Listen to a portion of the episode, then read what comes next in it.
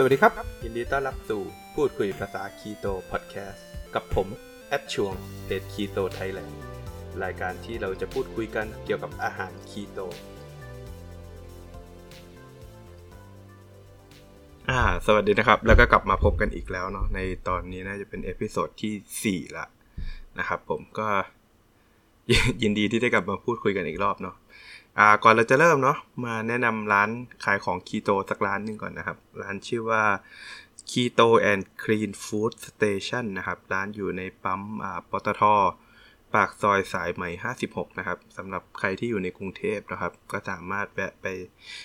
ซื้อของนะครับไม่ว่าจะเป็นวัตถุดิบอาหารสดหรืออาหารแห้งและขนมนะครับ ที่เหมาะสำหรับชาวคีโตได้นะครับ ก็ร้านชื่อว่า Keto and Clean Food Station นะครับ ถ้าลองเสิร์ช Google ก็น่าจะขึ้นนะครับผม อะเพื่อไม่ให้เป็นการเสียเวลาเรากลับมาเข้าเรื่องของเราเนาะอ่าถ้าเกิดน่าจะสองอาทิตย์ที่แล้วนะครับ ผมก็จั่วหัวเรื่องของไข้คีโตไว้นะครับ ว่าเราจะมาพูดคุยกัน ก็ต้องขออภัยด้วยที่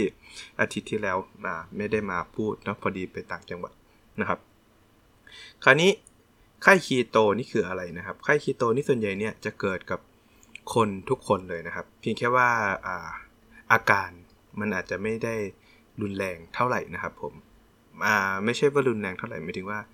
ไม่รุนแรงอ่าเท่ากันทุกคนนะครับหมายถึงว่าบางคนอาจจะเจอน้อยบางคนอาจจะเจอมากนะครับ อันนี้ก็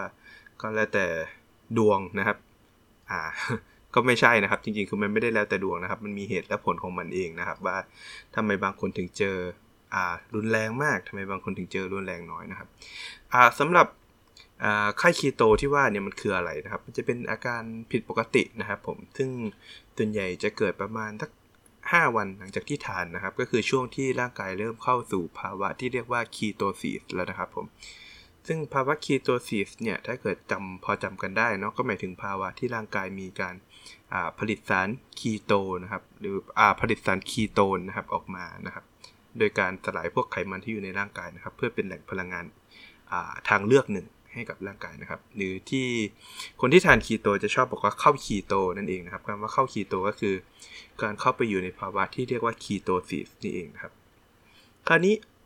หลายคนก็อาจจะสงสัยว่า เอ๊ะ แล้วไข้คีโตเนี่ยมันเกิดจากอะไร แล้วทำไมบางคนถึงเป็นมากหรือเป็นน้อยนะครับผมไข้คีโตเนี่ยเท่าที่ผมสังเกตมานะครับผม จริงๆก็คือผมพยายามหาข้อมูลเยอะแล้วแหละ แต่ว่ามันยังไม่มีใครแบบฟันธงนะครับ ว่ามันเกิดเพราะอะไรนะครับ ผมก็ขออนุญาต แบ่งแบ่งการเกิดไข้คีโตเนี่ยเป็น3 3สาเหตุละกันครับ อันนี้ก็เป็นน่าจะเป็นบทความที่น่าจะเขียนขึ้นมาเองแหละครับ เรียกว่านั่งเทียนเขียนก็ได้นะครับ แต่ว่าส่วนใหญ่ก็คือมันก็มีอ่าอะไรข้อมูลทางวิทยาศาสตร์ back up อยู่นะครับผมอ่าแต่ถ้าเกิดไปหาข้อมูลในภาษาอังกฤษอาจจะไม่เจออย่างที่ผมว่านะครับผมอ่าอันดับแรกเลยนะครับก็คือการที่ร่างกายเริ่มใช้อ่าสารคีโตนเนี่ยเพื่อเป็นแหล่งพลังงานหลักนะครับผมอ่าอันนี้คือกรณีที่1นนะครับ ซึ่งต้องเกิดกับทุกคนใช่ไหมครับอ่ากรณีที่2นะครับเมื่อร่างกายสูญเสียเกลือแร่และน้ำรวดเร็วนะครับอ่าถ้าเกิดคุณอ่าทานไม่เพียงพอหรือทานเข้าไปแบบอะไรนะเติมให้มันกลับไปเท่าเดิมนะครับผมอ่าปัญหานี้ก็จะเกิดขึ้นนะครับผมอ่าสำหรับกรณีที่ 3 ก็คือเป็นอาการคล้ายๆ กับการถอนหรืออาการลงแดงนะครับจากอ่าพวกน้ำตาลนะครับหรือจะเรียกว่าอ่า sugar withdrawal นะครับผมหรือการถอน ถอนน้ำตาลนะครับผมซึ่งสาเหตุที่บางคนมีอาการที่แบบแตกต่างกันนะครับ มันก็มาจาก 3 ตัวนี้นี่แหละครับ อย่างกรณีแรกก็คือ การที่ร่างกายเริ่มใช้คีโตน เป็นแหล่งพลังงานหลัก อันนี้ต้องเกิดกับทุกคนใช่ไหมครับผมอ่าก็ไม่มีปัญหาอะไร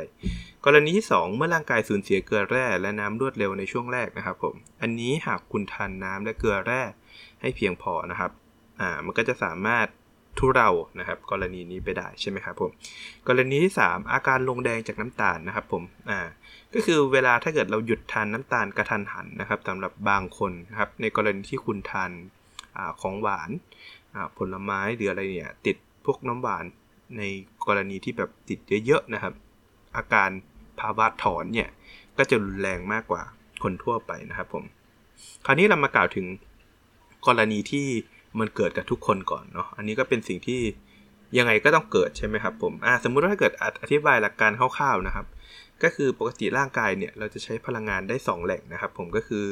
อใช้พลังงานจากไกโคไกโคเจนใช่ไหมครับผมและอีกอันหนึ่งก็คือเป็น ketone body นะครับก็คือคีโตนที่เราพูดถึงกันนี้เองนะครับผมคราวนี้กรณีนี้มันจะเกิดอะไรขึ้นนะครับ กรณีนี้อาการส่วนใหญ่ก็จะเป็นอาการที่เหมือนจะ คนที่ไม่ค่อยมีแรงนะครับ ผมเพราะว่าอะไร มันก็เหมือนกับว่า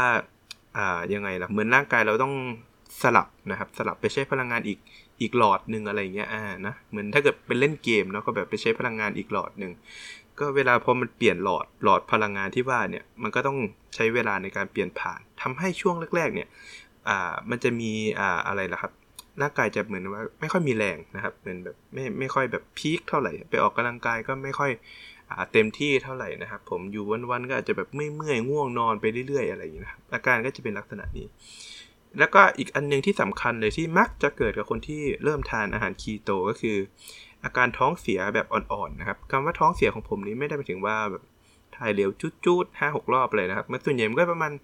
อ่าอย่าเข้าห้องน้ำหลายๆรอบนะครับ แต่ว่าเวลาถ่ายมันก็จะเป็นเหลวๆหน่อยนะครับอ่าแต่แต่มันจะไม่ได้แบบว่า เหมือนคนที่ทานเนาะอาหารเป็นพิษอะไรเงี้ยจะไม่ค่อยมีอาการแบบปวดท้องหรืออะไรเงี้ยนะครับสาเหตุนี้นะก็จะมาจากเรื่องของกัดไบโอมนะครับกัดไบโอมแปลว่าอะไรนะครับ ก็คือเรื่องถ้าเกิดเคยได้ยินนะครับเขาก็จะบอกว่าในร่างกายเราจริง ๆ แล้วเนี่ยภายในลำไส้เนี่ยมันจะมีแบคทีเรียนะครับอยู่อยู่หลายตัว ถ้าเกิดเคยเห็นโฆษณาพวกอะไรนมเปรี้ยวบิตาเกนใช่ไหมครับ หรือไม่ก็ยาคูใช่ไหมเขาจะบอกว่า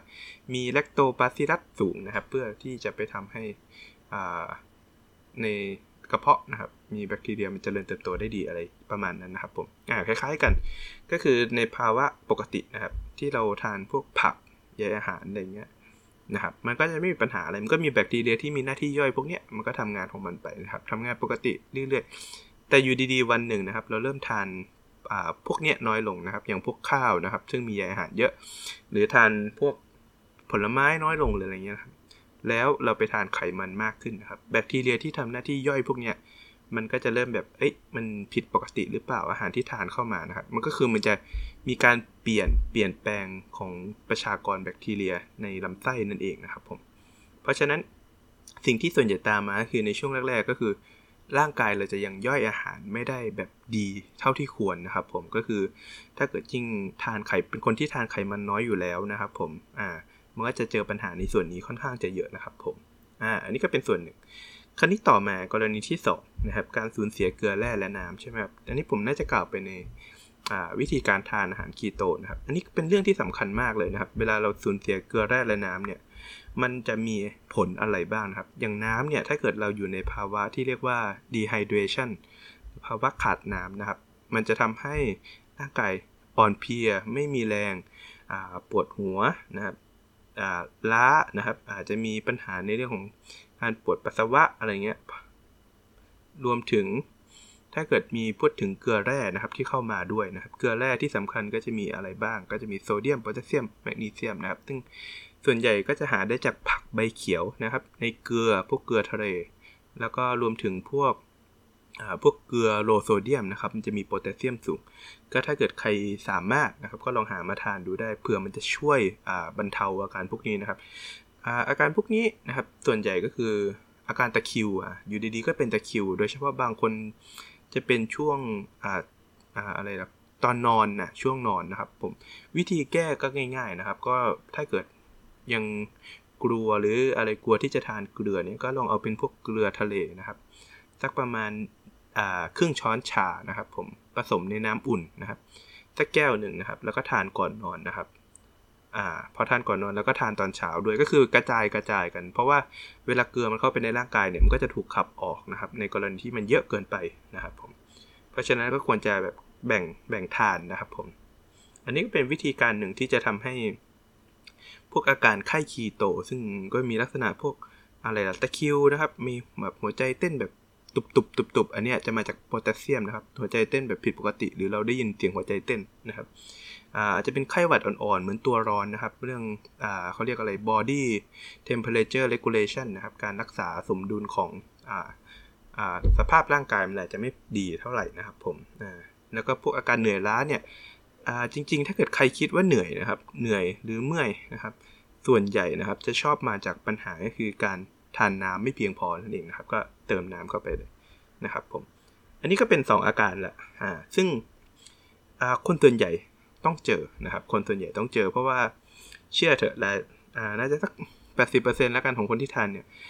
ยังยังยึดติดกับคำว่าห้ามทานเกลือเยอะนะครับ เพราะมันจะเป็นเรื่องความดันหรืออะไรเงี้ย จริง ๆ คือมันมีอะไรที่ซับซ้อนมากกว่านั้นนะครับ ผม เพราะฉะนั้นถ้าเกิดคุณกังวลขนาดนั้นก็เหมือนที่ผมแนะนำเนาะก็คือ เกลือครึ่งช้อนชานะครับช้อนชาคือไอช้อนตักกาแฟหรืออันเล็กๆนะไม่ใช่ช้อนโต๊ะไม่ใช่ช้อนอาทานข้าวนะครับผมอ่าครึ่งช้อนชาเช้ากับเย็นนะครับผสมน้ำอ่านะครับอันนี้ก็จะช่วยได้ในระดับหนึ่งนะครับผมก็ถ้ากังวลมากก็จัดไปเลยครับอ่าประมาณสักสองอาทิตย์แรกเนี่ยก็ทานอย่างเงี้ยเช้าเย็นเช้าเย็นเช้าเย็นนะครับก่อนนอนนะครับต่อมาอาการที่มักจะเกิดกับ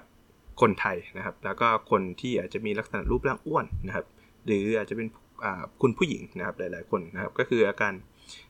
ถอนนะครับหรืออาการลงแดงจากน้ำตาลนะครับ sugar withdrawal คำว่าอาการเนี้ยเนี่ยเขาบอกคือเขามีงานวิจัยนะครับ อันนี้ผมไม่ได้แบบ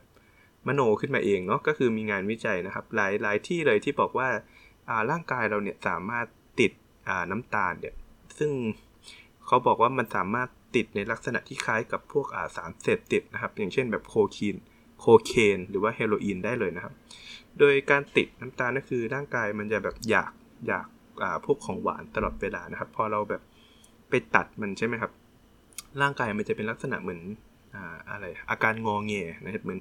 ปกติถ้าเกิดคุณได้รับน้ำตาลใช่ไหมร่างกายมันก็จะแฮปปี้หลั่งสารโดปามีนนะครับให้แบบมีเป็นฮอร์โมนให้ความสุขนะครับทำให้แบบ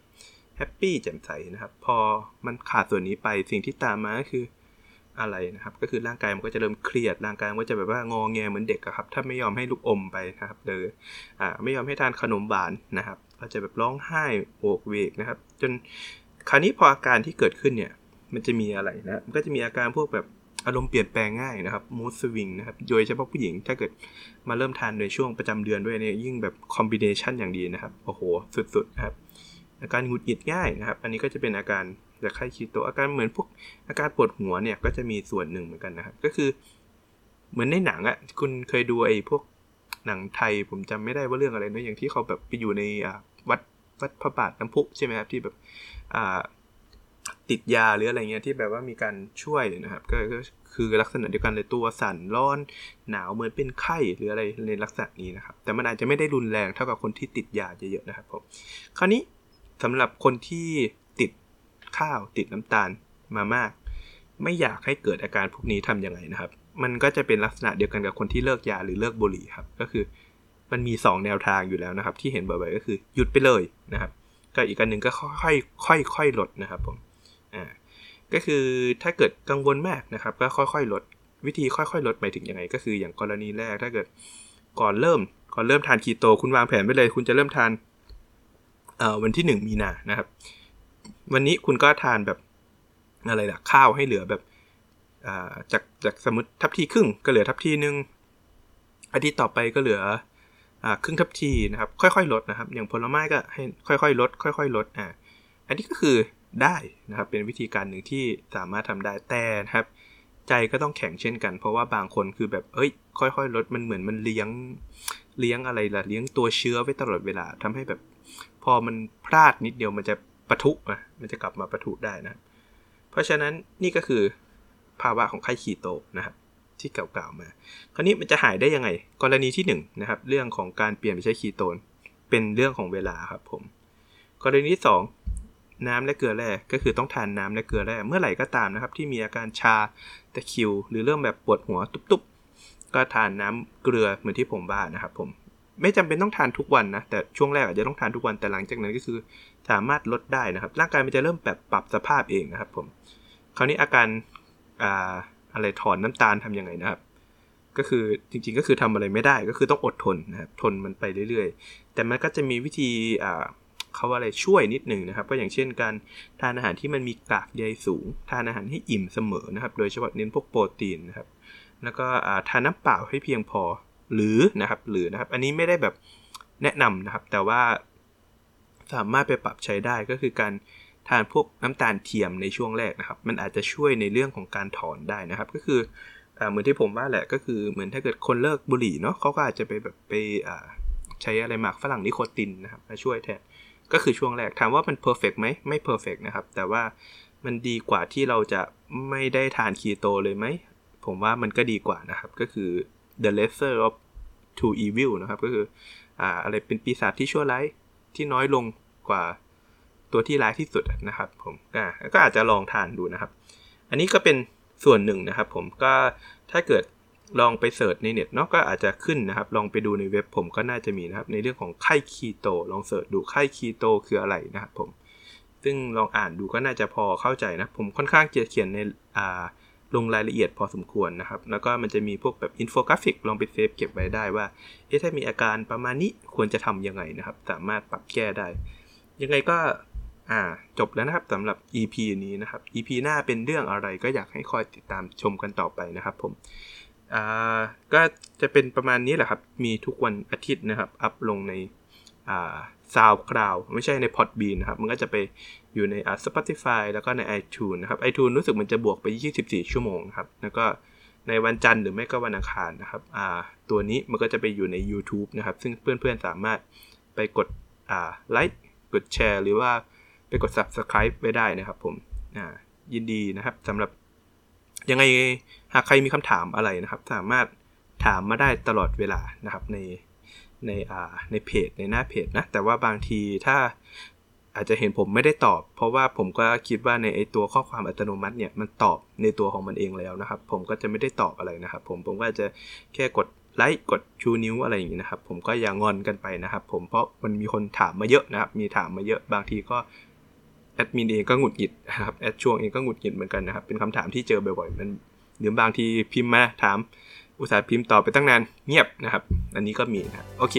ไม่บ่นแล้วนะครับ โอเค ขอบคุณมากเลยครับ ยังไงเจอกันในอาทิตย์หน้านะครับ ผมสวัสดีครับ